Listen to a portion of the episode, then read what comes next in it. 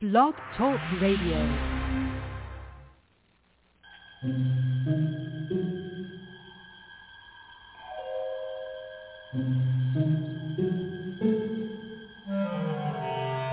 Archangels, ghosts, and Bigfoot. Oh my. It's just another night for Supernatural Girls. Real stories, real answers to life's biggest supernatural mysteries. And now for another exciting interview with paranormal experts from this world and others. Here's your host, paranormal researcher Patricia Baker on the one, the only Supernatural Girls.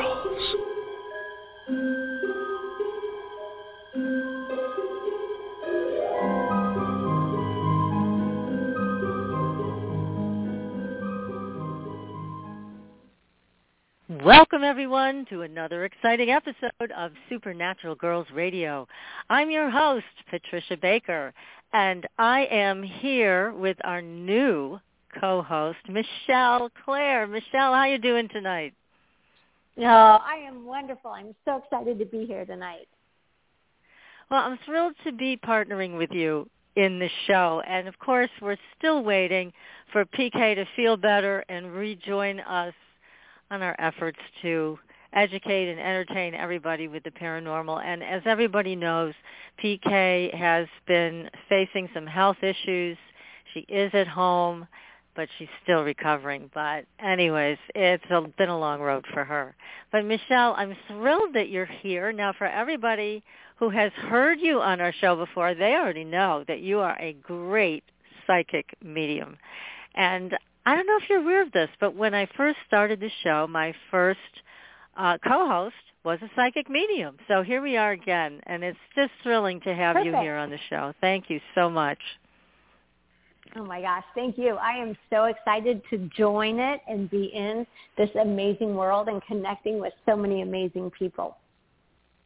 Well, we certainly have amazing people that join us on the show. We've got some great guests tonight, two exciting guys, two ghost hunters will be joining us shortly. But first, I wanted to give you an opportunity to please share your upcoming events with everybody. So go ahead. Yeah, absolutely. Thank you so much. So if you are in the Phoenix, Arizona area, February 6th, I will be in person up in Scottsdale. We'll be doing readings and some sound and energy healings with the gong baths and the crystal bowls and all of that. Uh, February 12th, I will be in Tempe, also doing in-person readings.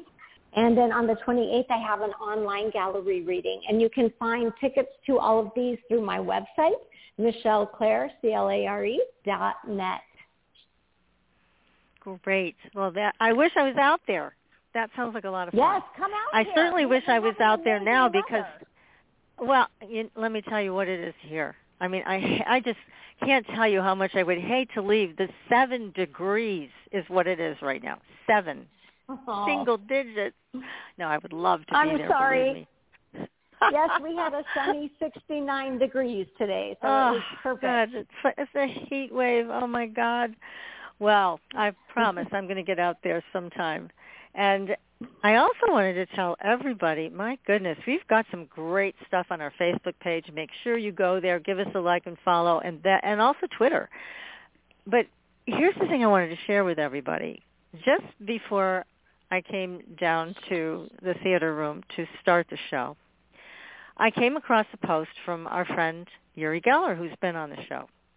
And Uri Geller, for anybody who doesn't know who he is, he's a spoon bender. It's one of the things that he used to do in Israel. And he also worked for the Mossad. He is a quite amazing psychic and he is telekinetic. He has many, many abilities. Anyways, this really caught my eye and I just want to read you his post. He said, My dear friends, a team mapping radio waves in the universe has discovered something unusual. Now, I read about that somewhere else, but he's qualifying it a bit differently. This unusual radio wave releases a giant burst of energy three times an hour.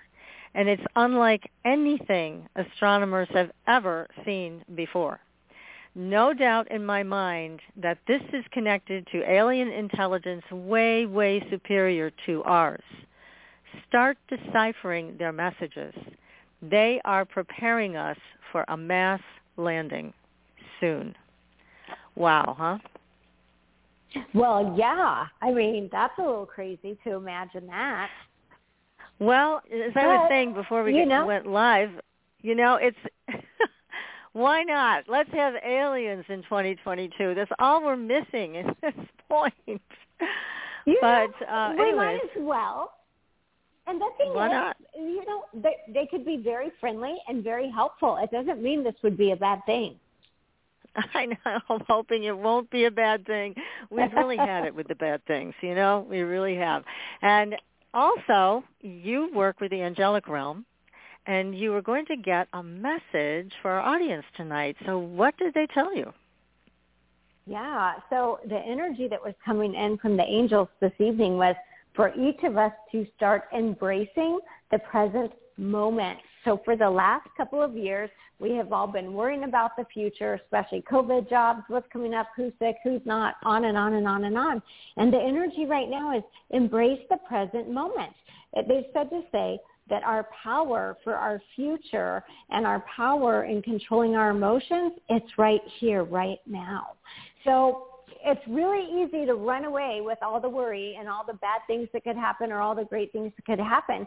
But where we have the ability to create and manifest our future is right here in this present moment. So when we find ourselves worrying, pull that energy back in and remind yourself that for most of us right here in the present moment, we are good. We really are. So they came through with a lot of love and confidence. I do think we're going to see a lot of changes this year, but I really don't want to say that I think they're all bad, especially since you're talking about aliens invading. It might be a great thing. I don't know. Yeah, it might be. Well, that's good advice always to be in the present moment. Not the easiest thing to do, but it's it's something to aspire towards, I'd say. that would be good if we could all at least try it out. But thank you for that message, yeah. Michelle. That's a good one. So as everybody knows, tonight we have we have celebrities with us. We have Yay. the stars yes, of A and E Ghost Hunters. We have Brandon Alvis and Mustafa Gatollari with us. And we're going to be talking about some really fascinating things with them, their new technology, their classification system of how they they actually have found some way to use scientific method with ghost hunting and, and give it more integrity. They are also very committed to telling the truth about what they're finding. So not faking anything, which is great news because Yay. we're all tired of the phony stuff. We want the real deal and that's what these guys are doing. They have a brand new book out it is called Elements of a Haunting. You can get it on Amazon. And this really is a great book. I read it. It's phenomenal. Everybody who's interested in ghost hunting should go out and get it. It is wonderful. Now, also, they're involved in a television production. I know it's kind of top secret, but they'll tell us as much as they can about it. And we got a lot of questions for these guys. So let's get started. So Let's see. Here we have them. Yep. Mustafa has joined us. Brandon and Mustafa, welcome to the show. Thank you for having us. Very You're exciting. so I have to say first, I have to say that intro you guys have is awesome. I love the music. I love the voiceover. It was phenomenal. You got me so excited for the show. Oh, that's great. Thank you. That's been with us for just about ever, so I'm glad it's it's still good. It's, it's still working. So now you guys have had very interesting early lives that basically hooked you into this whole field of ghost hunting. Now, Brandon, for you, you were touched by death several times in your life early on, and Mustafa, you were living in a haunted house. So, whoever wants to go first, tell us a little bit about what led you into being a ghost hunter. Brandon, I'll give it up to you, Home Skillet. so you know, you know, my journey into the paranormal started at a young age. Uh, in 1995, at the age of eight years old, I lost my oldest brother to cancer, and in 2004, I lost a brother to suicide. So that kind of sent me on Ah. my journey into the paranormal, into the Hmm. you know thinking about the possibility of an existence of a life after death. So it was never really about having a personal experience or experiencing uh, paranormal phenomena per se. It was more about having to learn about death and cope with that at such a young age. And I, you know, got into the idea of the possibility of life after death and does consciousness survive, survive death? And that's really what got me started. Yeah, that's mm-hmm. I can imagine that must have I been pretty that. traumatic. Yeah. Yes. Pretty traumatic those two losses. Wasn't there another loss also, a grandparent or someone who passed away? Yeah, my grandmother, yeah, she passed away in 2001, um, and she passed away at the age of 74, and it was it was a lot to take in. It was a you know it was a lot of loss at a young age for me, and you know, and having to almost virtually grow up in a graveyard, if you will, because my mother, you know, mm. losing a son, I can imagine what that would be like uh, in that grieving process. Would take me with her every day to visit his gravesite and mourn his death, and so I was around, you know, the cemetery for a good part of my life, and so just being around that and seeing other funerals take place and seeing how other people dealt with the grieving process was something that you know again sent me on this path and and, and looking for answers and something I continue to do to this day. Brandon, did you yeah. ever feel the presence of any of your loved ones after they transitioned? You know, I I haven't. I I don't believe I haven't. Mm-hmm. I can't say that a hundred percent, but I have had multiple encounters over the past uh, 16, 17 years where I've had people with psychic abilities approach me that have no idea about my past, no no idea about my history, that have brought up my brother specifically, which is you know mm-hmm. I don't believe in coincidences, and I there's no right. way that those people could possibly know that information, and uh, yes. so I, I guess you could say yeah I have had you know a sense of their presence through those encounters and through uh, having various psychics over the years approach me about that. Mhm. Interesting. Yeah, because I, I think that is part of what probably set you on this journey was you were feeling like you weren't able to fill them or you weren't connecting with them. Is is that right? And so you're like, okay, is there more? Right, absolutely. You know, it's it, it's that larger conversation. You know, one thing that you know everyone in life and everyone in in humanity has different ide- you know ideologies. They have different uh, religions. They have different thought processes, but death is one thing that unites us all, and that's one thing that we are all going to meet is that ultimate end. And I think that, you know, just thinking about that larger question, what happens when we die, you know, that's something that you know fuels a fire inside of me, and something that uh, continues my research. I love that. Yeah, thank you. Yeah, that's great. So Mustafa, what brought you to this field of research? Uh, a lot of anger, uh, as as weird as that sounds, a lot of anger at the super, yeah, like like any great love story. Um, you know what I mean? You got pissed off because somebody almost hit you with a car, and then it's like, oh my god. Uh, no, I wish it was that quaint. Uh, no, but um, my my parents came from a really really uh, superstitious background, so when we were experiencing um, paranormal or what seemed to be paranormal activity in our home that we moved into was like empty for a few years, classic horror movie setup.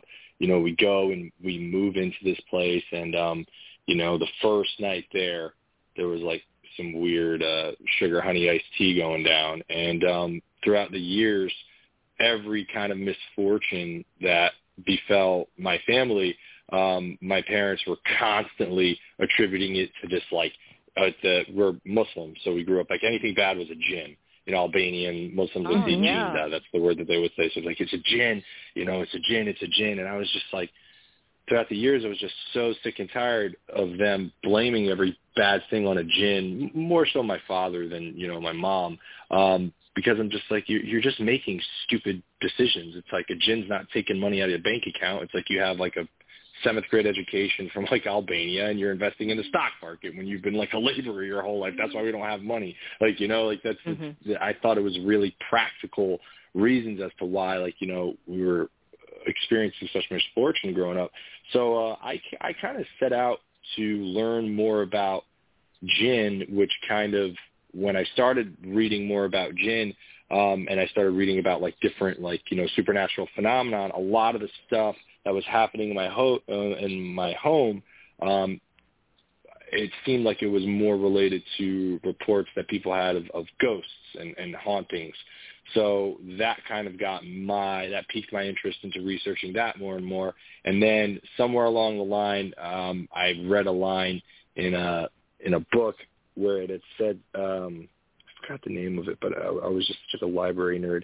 Where it was uh, you want to research the history of the home and you want to look into the history of the home. And like every classic ghost story is like oh you got to find out what happened there. So i'm just like all right well that kind of piqued my curiosity. I started looking into the the history of the house that we grew up in.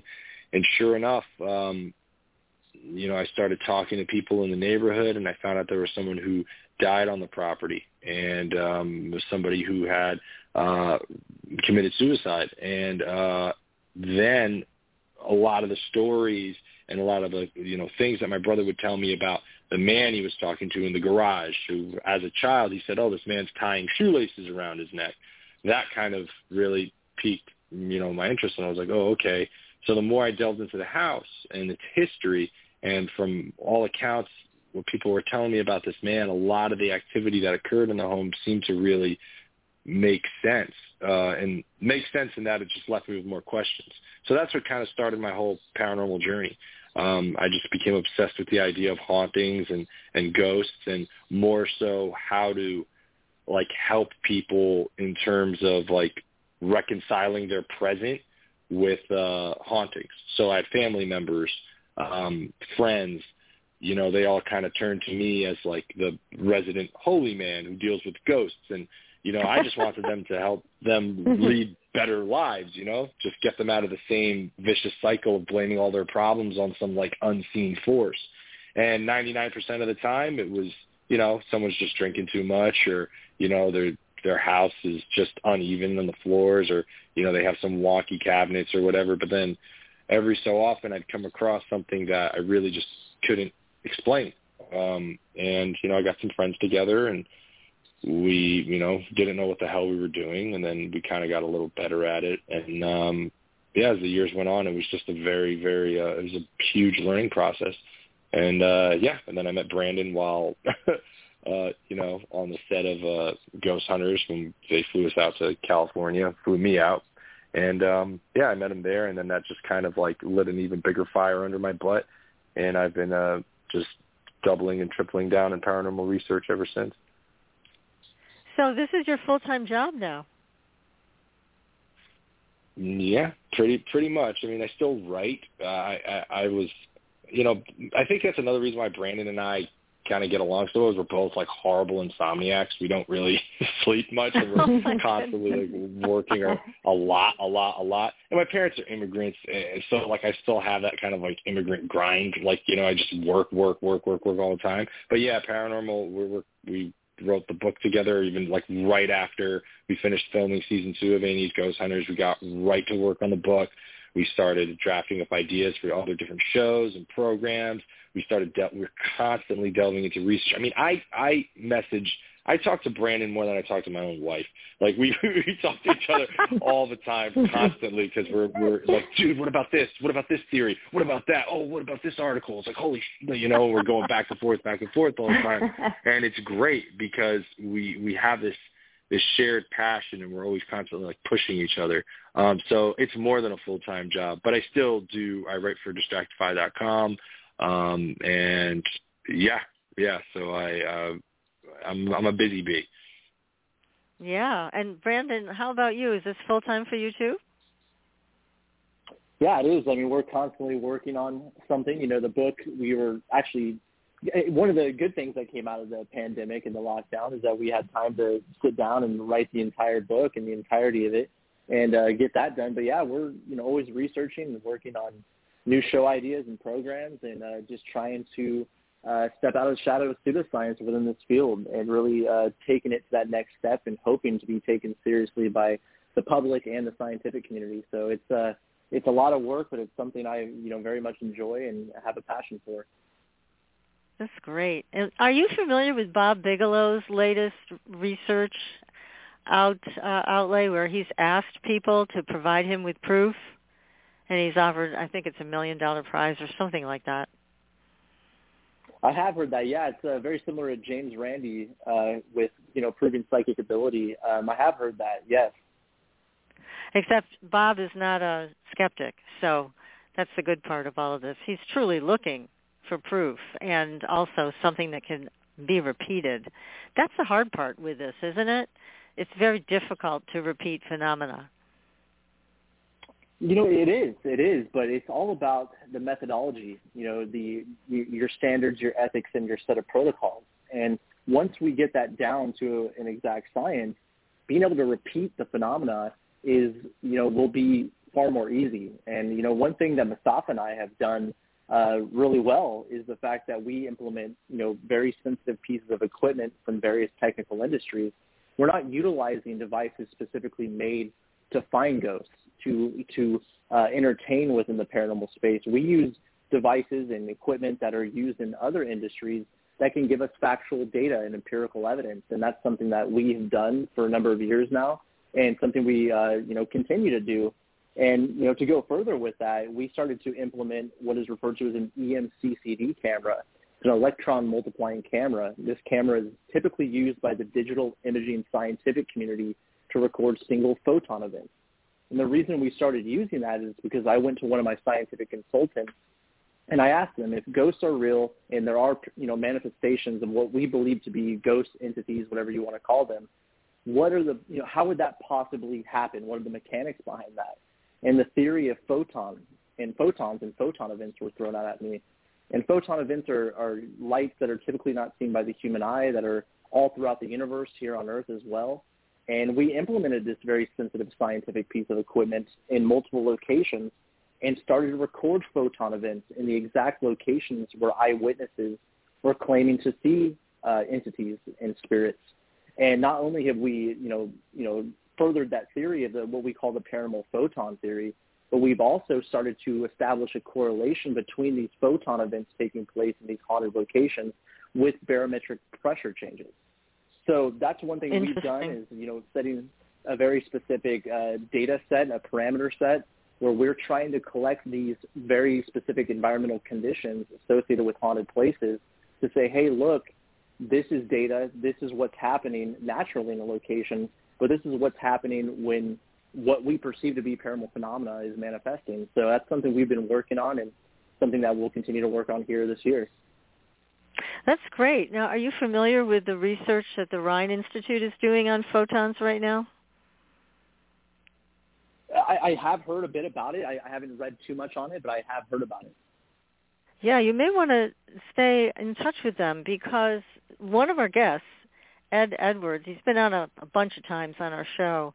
He can actually generate millions of photons just on his own. They've measured him over and over again, and this is something they were able to replicate. And he was able to affect uh, a weather pattern. When he was on coast to coast, there was a big hmm. hurricane that came in from somewhere, and George Noory asked him if he could have an effect on it, and he actually brought the wind speed down. It was amazing. I mean, George was just mind was blown, and so was everybody's. But that's Ed. I mean, Ed's a good old country boy and yet he has this incredible ability to generate millions and millions of photons. So you're onto something with these photons, that is for sure. It's a big piece. I love I think, that. a big missing piece. I, yeah, I believe so, and I would love to connect with this this gentleman. That'd be fantastic. That's something that you know, yeah, and I are would love that. Definitely. I, I'll make sure you have his contact information. And it's something I think that may lead you further down this rabbit hole of photons. It, it would be fun to see what could happen from this. So I think the Monroe Institute also studied Ed. And so anyways, he's of great interest. And I know he's been to a few institutes where they've looked into what he can do. And it's pretty amazing. So I'm also very impressed with your list of technology in your book. It, it's it's very substantial. So it's I mean, what's your favorite? What's your favorite piece of tech here? You've got so many great things. oh, it's tough. I mean, you know, with any investigation, we want to collect as much data as possible, uh, like I was speaking about before. So, I mean, they all work in, you know, in conjunction with each other. But, you know, I'd have to say, you know, at the end of the day, the EMCCD camera is very special. And being able to record these single photon events in in various locations. I mean, obviously we're not getting them at every location we go to, but when we did A&E's Ghost Hunters, there was three places in particular where we we were able to capture the same type of phenomena, almost repeat it in these locations. And again, that correlated perfectly with uh, the change in barometric pressure as well. So, you know, I would have to say the EMCCD camera is definitely high on that list.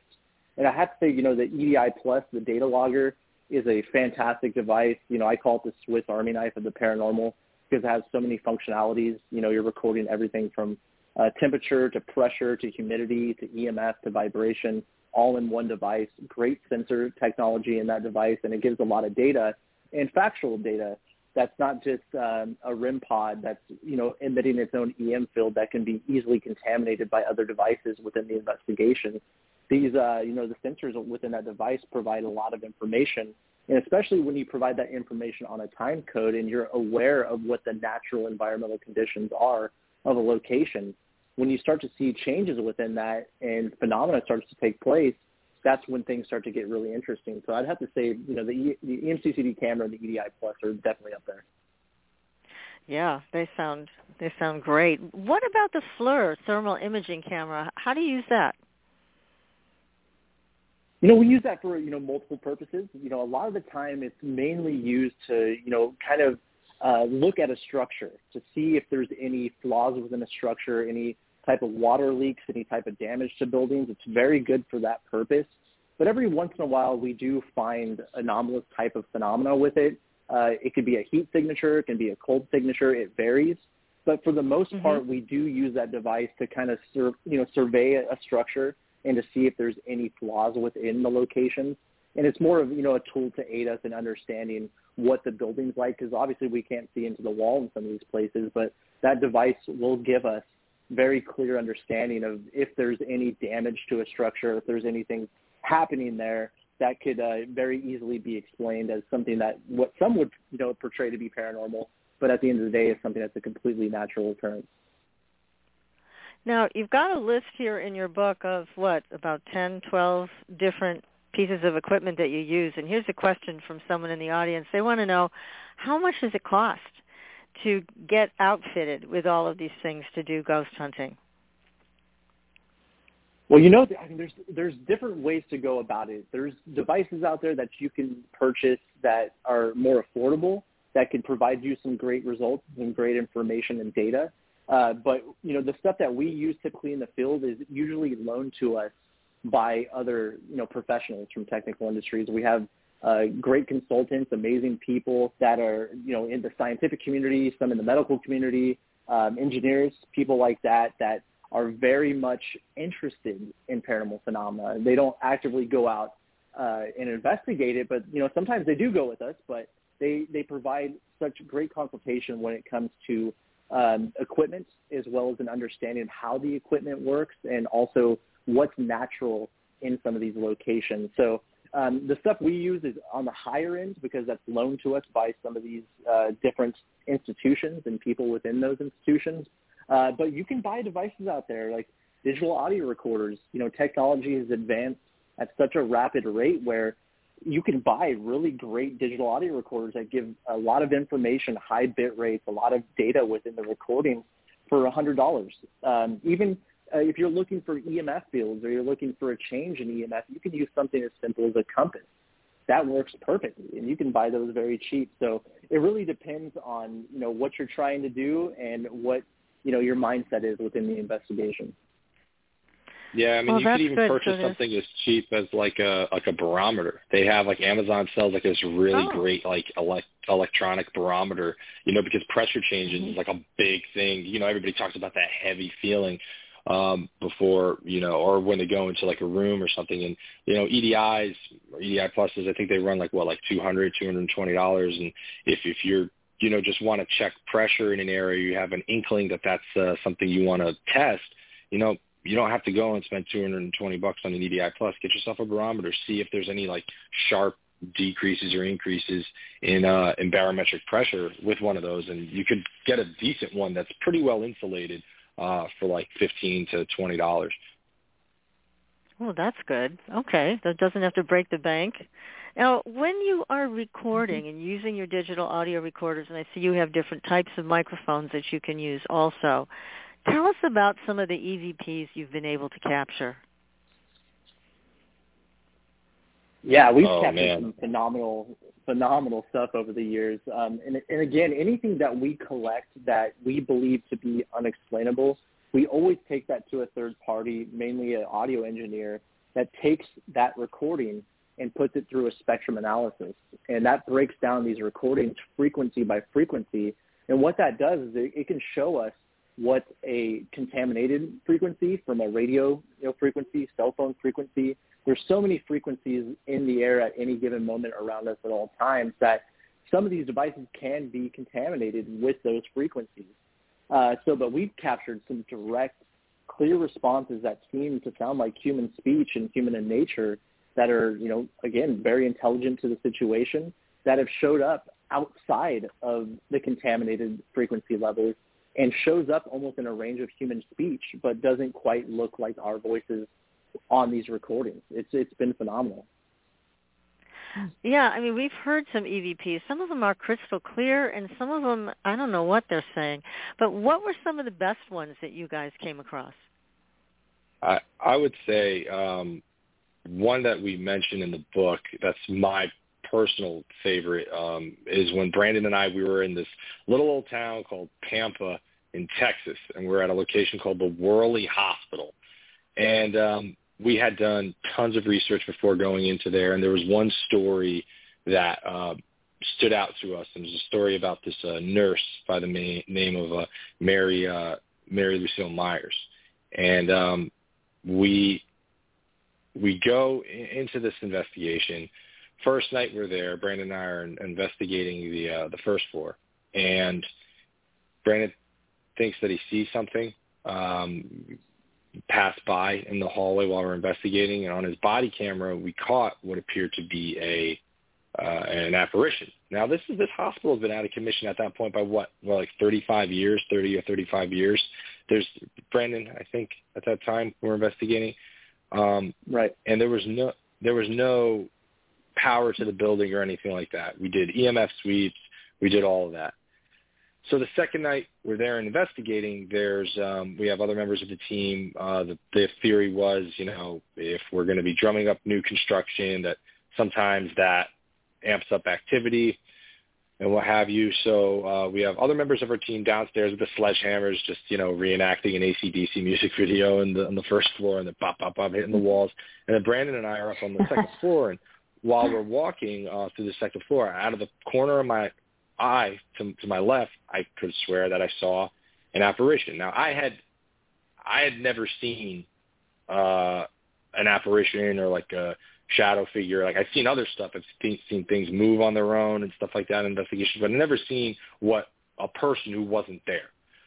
So my immediate reaction is to be like, oh, you're an idiot. You're just kind of seeing, but I'm like, yeah, let me just go. Let me go in the room. So we go in and we immediately start getting EMF spikes. And then we start to invite this entity to interact with our EDI plus, and it, and it and it does. And we start asking questions. You know, are are you a man? Nothing. Are you a woman? We get something. Are you a man? Nothing. Again, we ask, are you a woman? Boom. Are you a woman again? Boom. So we keep asking all these control questions back and forth, and we, we start our line of questioning with a very wide net, and we narrow it down, narrow it down, narrow it down till we get to the point where it's like, okay, did you work in this hospital? You, you know, yes. Um, were you a doctor? You know, nothing. Were you a you know custodian worker? Nothing. Were you a surgical nurse? Boom. And that's what Mary uh, Lucille Myers was. So we still have a lot of more back and forth with the devices. And then the responses start triggering on our motion detector. Now, the Brandon has these very simple motion detectors. Very simple. You stand in front of it, the light's on. You move back, the light turns off. So again, we, we're asking questions, and it seems like every time the answer's in the affirmative, there's nothing in front of this motion detector, but something keeps setting it off. So then it stays on for a while. And then Brandon and I, uh, you know, we asked, we're like, hey, can, do you mind, can, can you step away from the light? So then uh, step away from the, mo- the the device, and then the light starts to dim, starts to dim, which is like remarkable. And then again, we continue asking questions back and forth for another like 15 minutes, and it seems like we're dealing with an intelligent entity. So that's all very, very cool, super dramatic. Uh, I mean, I could talk about the story and it'll take an hour, but I'm, I'm just giving you the, the, the clip notes here. Yeah. But um, when That's at the end of the night, oh yeah, at, at the end of the, then at the end of the investigation, end of the night, you know, we all go back to our respective rooms in the hotel. We're reviewing, you know, all the footage that we we captured and all that. I get a call from Brandon, and it's like like 4 a.m. or something. He's like, dude, you gotta come check this out. And at any time Brandon's called, I was like, every time Brandon calls me, it's always good news. And I was just like, hell yes. I go and I run, I run straight to his room. I'm like, dude, what's up? He gives me the headphones. I put them on, and at the part when we ask, like, hey, can can you step away from the device? You hear a woman's voice go, oh, oh, okay, oh, sorry, Wow. sorry. Mm. She goes, oh, sorry, steps away from it, and Wow. it's the same and it was it was so distinct and it, on that floor it's just me brandon and the cameraman that's it that's just the three of us now i can't explain that you know i don't know what it is but with all of the intelligent interactions that we were having it was so crazy to have that like corroborated by it so that was like probably my favorite evp we ever got So let me ask you a question. Now, when you asked the entity, the woman, to step away from the device, and she answered you, you didn't hear her at that time, right? You only heard it when you played back the recording. yeah That is so interesting. Yeah, we interesting. did. yeah we didn't hear it with, with our ears photography too, usually. oh yeah Right? you I mean, see it in the Because moment the same thing can but- happen. You don't see it with your eye, but the camera picks it up. And the same thing with a recorder. You don't hear it with your ear, but the recorder picks it up. I find that so interesting. Yeah, I mean, there's there's been a, tons of instances of that. I mean, visually, I mean, Brandon, what you captured on the SS Queen Mary. I mean, you have that photo that you captured, and then the video of the little girl in there. I mean, that's Right. freaking insane. Right. It's, what was so what was so unique about that instance at Worley Hospital that Mustafa was talking about is the fact that we had multiple devices correlating within that session. So not only did we have these EMF spikes that we were getting, you know, uh, direct answers through, but then that that communication seemed to move to the motion detector, which was very interesting. And we were having yes or no you know, questions answered through the motion detector, but at that time we had no idea that there were, you know, vocalizations or answers audibly, well, technically not audibly, but, you know, digitally through the recordings that were happening at the exact same time. And that's something that's so important with our research is having that correlation between these different devices. So not only are we seeing a change in the, the environment with, you know, EMF spikes, you know, the EMF levels in that building, which had no power, by the way, is changing in that moment. Then you have a motion detector that's, you know, there to detect motion. We're physically not seeing anything down that hallway. We have cameras pointing down that hallway. There's no reason for that motion detector to be, you know, turning on and off the way it was. And we're having answers directly through that. And then lo and behold, we have these class A EVPs that come through of a woman that directly correlate with the changes in the environment through EMF, with the motion detector being manipulated. It was a phenomenal thing. It was, you know, one of the you know, it's one of those instances that make you, you know, look at paranormal research from a different lens and through a different light, right? Where you start to understand that it's not all gimmicks and tricks.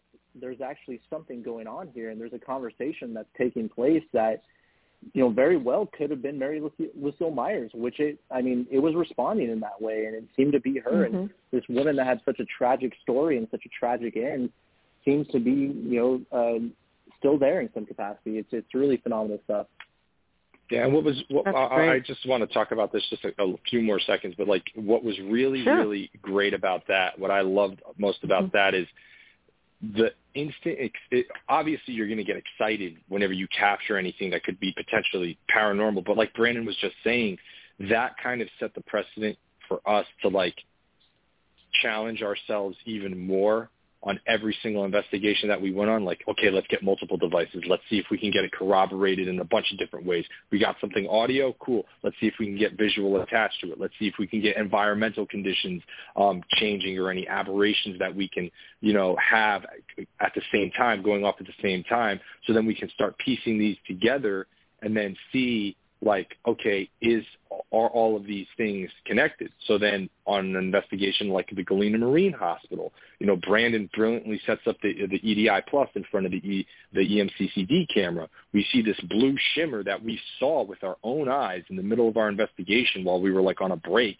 of filming in the building. We run in there don't know where the hell this blue light came from. It shows up on the EMCCD camera as like this shimmer, and then right before the shimmering like starts happening, before it kind of like I can't. Think, I'm going to use the like lamest word ever, but crescendos. That's the only thing that's coming to my mind where it like hits its mm-hmm. zenith of like all of its like blue splendor. Um, the start getting changes on the uh, EDI plus at the same time. So that's really cool because what does that tell us? Okay, there's a light anomaly occurring at the same time as a pressure change. So the correlation between potential paranormal activity or these photon events with pressure is something that we've established on multiple occasions now. Did it in Alaska. We did it in Galena. You know, uh, I'm pretty sure if we had the EMCCD camera, or I'd like to think like at the Athenaeum, uh, Brandon, we were there, maybe we would have caught something there if we did that. So that's why we're so excited. Like now it's like, oh, we have all of these little bits of data. So it's like, okay, let's up the ante. Let's challenge ourselves even more. Now we can now we can take this out of the realm of pseudoscience. Now we can start piecing this puzzle together a little bit because right now it's just a mess. You know, you got a bunch of people with a bunch of flawed devices kind of going around hoping to capture something.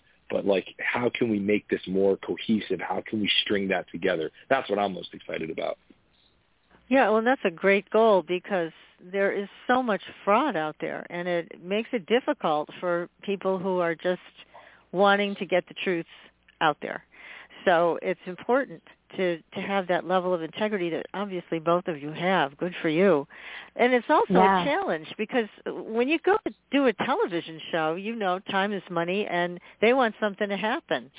So the uh temptation is there to try to make it seem like something happened when it didn't, just because the camera's rolling, money's being spent, got to wrap this show up. It's tough to to reconcile those things. Yeah, absolutely. Yeah, yeah, it is. It, it, it is. I mean, um, Brandon, you go ahead. You go ahead. Yeah, no, I was just going to say, you know, that's that's the unfortunate state that we're in right now with paranormal entertainment. I'll, that's what I'll call it because that's what it is. Because it's not factual research in any way, shape, or form. It just isn't. And you have these these para celebrities, uh, I guess you would call them, or I like to call them the paranormal elite because that's how they think of themselves in some way. That they are out there um, saying what they're capturing and their theories and their belief system is gospel, and that's and no one should question it. And it's a really sad state you know, to see with, you know, some of these people on these shows that have just become the character they have developed for themselves for these TV shows, and they've just become this enigma within themselves where they what they say is 100% true, and and people better take it that way, or they they're not taken seriously. Um, it's it's very unfortunate, and that's something that we're looking to correct, and we are in full transparency and honesty. If we don't get anything, that's equally as uh, as entertaining because there's a process behind that. There, you know, we always say science is scary, sensationalism is not, because that process mm-hmm. of the unknown, of testing the unknown, is not only entertaining, but it can be pretty frightening at times because we don't know what we're getting ourselves into. We don't know what the results are going to be. It can be very uncomfortable at times. But you know, it's it's about the process. It's about being truthful and being honest, and and we just currently do not have that in the current slate of paranormal entertainment. Yeah, that's that's right. Because I know we used to hear rumors long time ago when ghost hunters was first uh, started that things were were being faked, and it it was a turnoff to a lot of people because people do watch it for entertainment and, and all these paranormal shows. At the same time, they don't want to feel like they're being made fools of by you know people that are just trying to make it look like something happened and it doesn't help anybody i mean the same thing happens with people who try to fake UFO stuff. It just muddies the waters for everybody. It's un- very unfortunate, but it's great that you guys are taking this in a new direction and and really trying to get this to be accepted as a scientific method that you've, you've actually identified these what you say class 1, class 2. It's very interesting the way you broke it down. Like in class one, I saw that you put in um, emotional attachments, gray ladies, innocence, ghosts, and I wanted to ask you, what are the gray ladies? Talk to us about that. That's a very interesting phenomenon that goes back hundreds and hundreds of years, and you know we use this specific set of terminology based off of case logs going back hundreds of years with uh, the London, you know, the London Ghost Club and some of these uh, literary giants and people you never would have guessed were involved in the paranormal field. And people like Charles Dickens, uh, people like that. You know, there's always been an interest in you know the what happens after death by some of the most brilliant people that have walked this earth from uh, Sir Isaac Newton, Nikola Tesla. Uh, there's so many people, but the terminology that we use to put together this classification system are different types of activity uh, entities, ghosts, hauntings, whatever you want to call it, that go back hundreds of years. And specifically with gray ladies, it's a phenomenon that was identified first in Europe by different researchers out there with the London Ghost Club that went to these old castles, some of these old manors, and they were seeing, um, you know, uh, you know, they had eyewitness testimony and also seeing what looked like a woman that was completely in gray, and it was always associated with the history of a woman that was murdered for the sake of love. And it happened wow. time and time again with all these different locations throughout Europe. And that's something that actually came to fruition for us on Ghost Hunters when we investigated the Athenaeum in Indianapolis, right, Mustafa?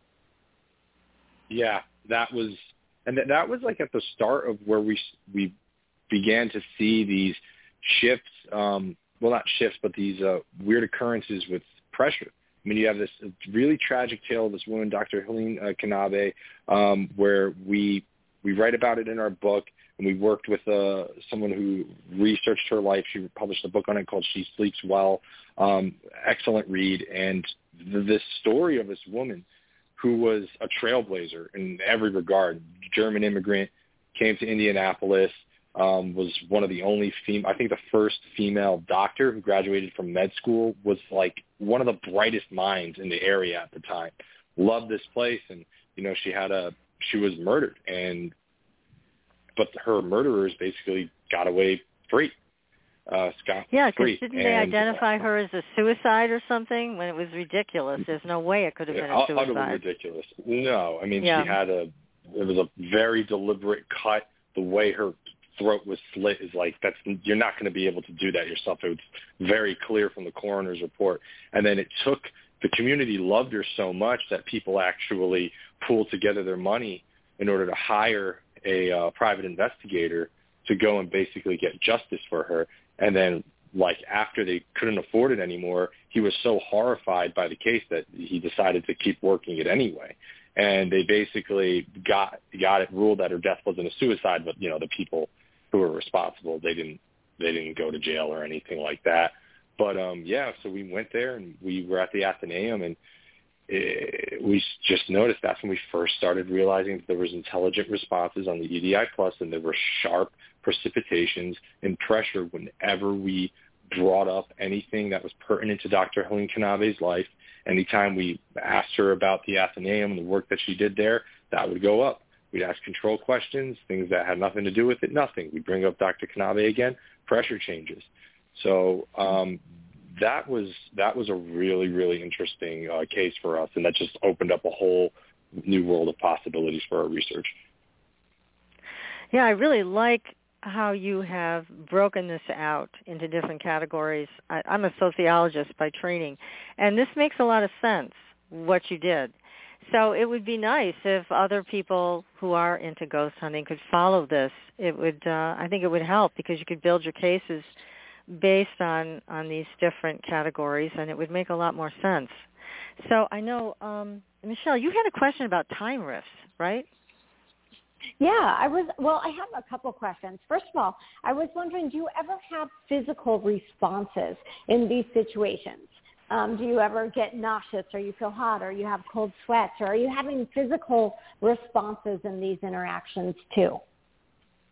You know, it's Yeah. a very rare occurrence. Yeah, it's very rare, but it has happened. Um, personally, for me, um, when we were at Madison Seminary in Ohio, um, I it was one of the first times I ever encountered what almost, you know, the only way I can explain it was the sensation of something physically going through me, and not only did I feel that, you know, almost like a sense of it started out as a cold wind and then almost like an energy going through my body and it, it made me physically ill to the point where I kind of doubled over and I felt like I was about to vomit. And so it's it's a rare occurrence, but um, that's something that personally happened to me at the Madison Seminary. And I know Mustafa had something, you know, to me that was you know pretty scary. I don't know how Mustafa takes it, but at Mhm. the Glenn house in Cape Gir- at Cape Girardeau, Missouri, that was a pretty intense situation in the dining area.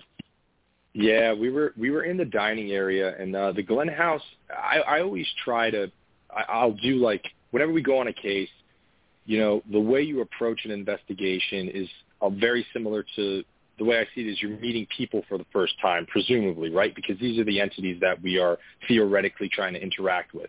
So, you know, my my parents kind of like raised me to not be like disrespectful when I walked into somebody's house, so I got a lot of beatings for that.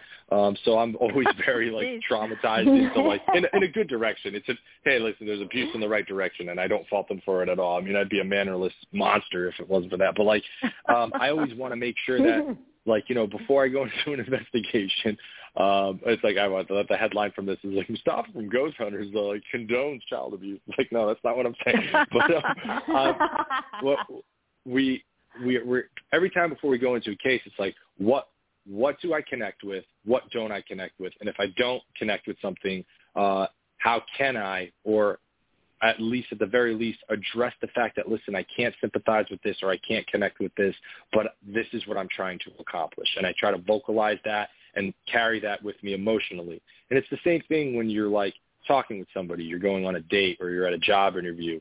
You know, people can always tell when you're trying to like BS them. They don't might not know exactly what it is, but you if you if somebody really knows where you're coming from, you can feel that off of somebody. You can feel that energy. So the story of the Glenn House is something that was very very you know kind of personal to me um, because you, the Glenn family, you know, they were they had this great home and they loved it, and then they lost it.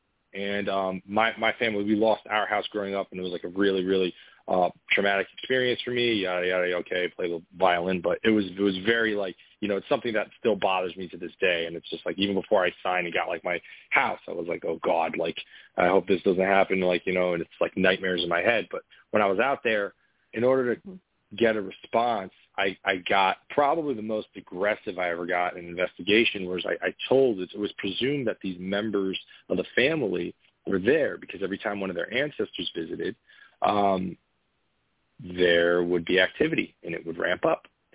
So I basically said, um, and I felt a little guilty while I was saying it in the dining room area. I says, okay, you have to understand, like, this isn't your home anymore. It belongs to Christy. Christy was the director of the Glenn House Museum at the time. And I was like, so, you know, uh, it belongs to her now. It's, it's, this isn't yours. You can't just go around and, uh, you know, walk around like you own the place and scare people. Right after I say that, I feel something that felt akin to like an electrical burn or like maybe like a Mm. jellyfish sting on my right arm. Oh. And I my immediate reaction was to laugh because I was like, "Oh my god." Every time I'd watch like a paranormal show and someone's like, "Oh, I just got scratched," I'd always be like, "This Yeah, guy's right. full of freaking Right. baloney." Like, you know, what I mean, I would I would curse more about it, but like, I I don't know what the policy is on this, but like, I'm just like, this is like such hack fraud nonsense. Um, but I have heard instances of people getting scratched, and again, I didn't want to bring it up, and then I wish they kind of showed the whole thing on the show, but like I go to Brandon and I'm like sheepishly going up to him. I'm like, "Hey man, I, I don't. I think I was scratched, dude." He's like, "What?" he goes and he shines his light, and sure enough, I have these like claw marks on my uh, Uh-oh. like scratch marks on my arm. And um what's even more is that like you know went back to the hotel, looked in the mirror, and I had it all down my back as well. Um, you know, Oh. and I hadn't had yeah, I, I didn't have any fun nights out, you know, to that extent while we were out in Missouri.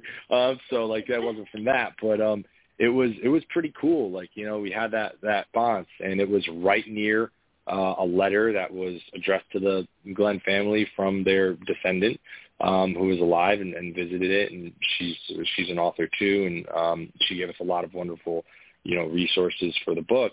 Um, so yeah, it was just a very very uh, interesting experience. The one I never thought I'd ever feel um, but yeah, physical stuff can yeah. happen. But I, I, again, I do think, I mean, I've been on hundreds of investigations and it's very, very rare for me anyway. Right. So that leads me to my next question. So these ghosts that you're encountering, there's like a time rift. Are they are they seeing their where they are as it was when they were alive? Are they seeing it as it is today? Like how does that work for them? That's a great question. That's something we're trying to figure out ourselves. I, I think that it that both could be a possibility. I think it could be different, you know, per location, per this type mm-hmm. of haunting. I think it can happen. You know, we we look into interdimensional phenomena. We look into all kinds of different things. We we look into quantum theory, to quantum physics, uh, quantum mechanics, uh, quantum consciousness, all kinds of things. You know, we're very open to any possibility, especially in the scientific realm, in the scientific community. So for us to say exactly what's happening, we're not quite sure, but we do know that there is something happening that is, uh, you know, above normal, paranormal, that is taking place in various locations throughout the world, and that it does seem to be there's some kind of consciousness there. So, I think that there can be, you know, scenarios and situations where um, they are seeing uh, in their time period, they are seeing it as it was, and I think that there are, you know, different scenarios where they're seeing the building as is in our space and time. Uh, but there's so many different theories and so many different ways we can go about it. You know, we're just not quite sure of it yet. Yeah.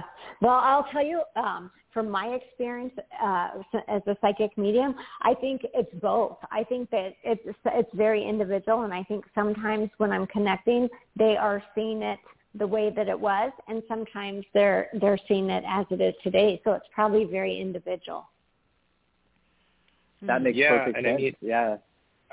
And and I think it's also worth mentioning. We we touch it we touch on it briefly in the book, um, but whenever you're studying, like if you look at anybody who studies like theory of like time, right? Time we perceive mm-hmm. it as a linear line, but time is anything but linear.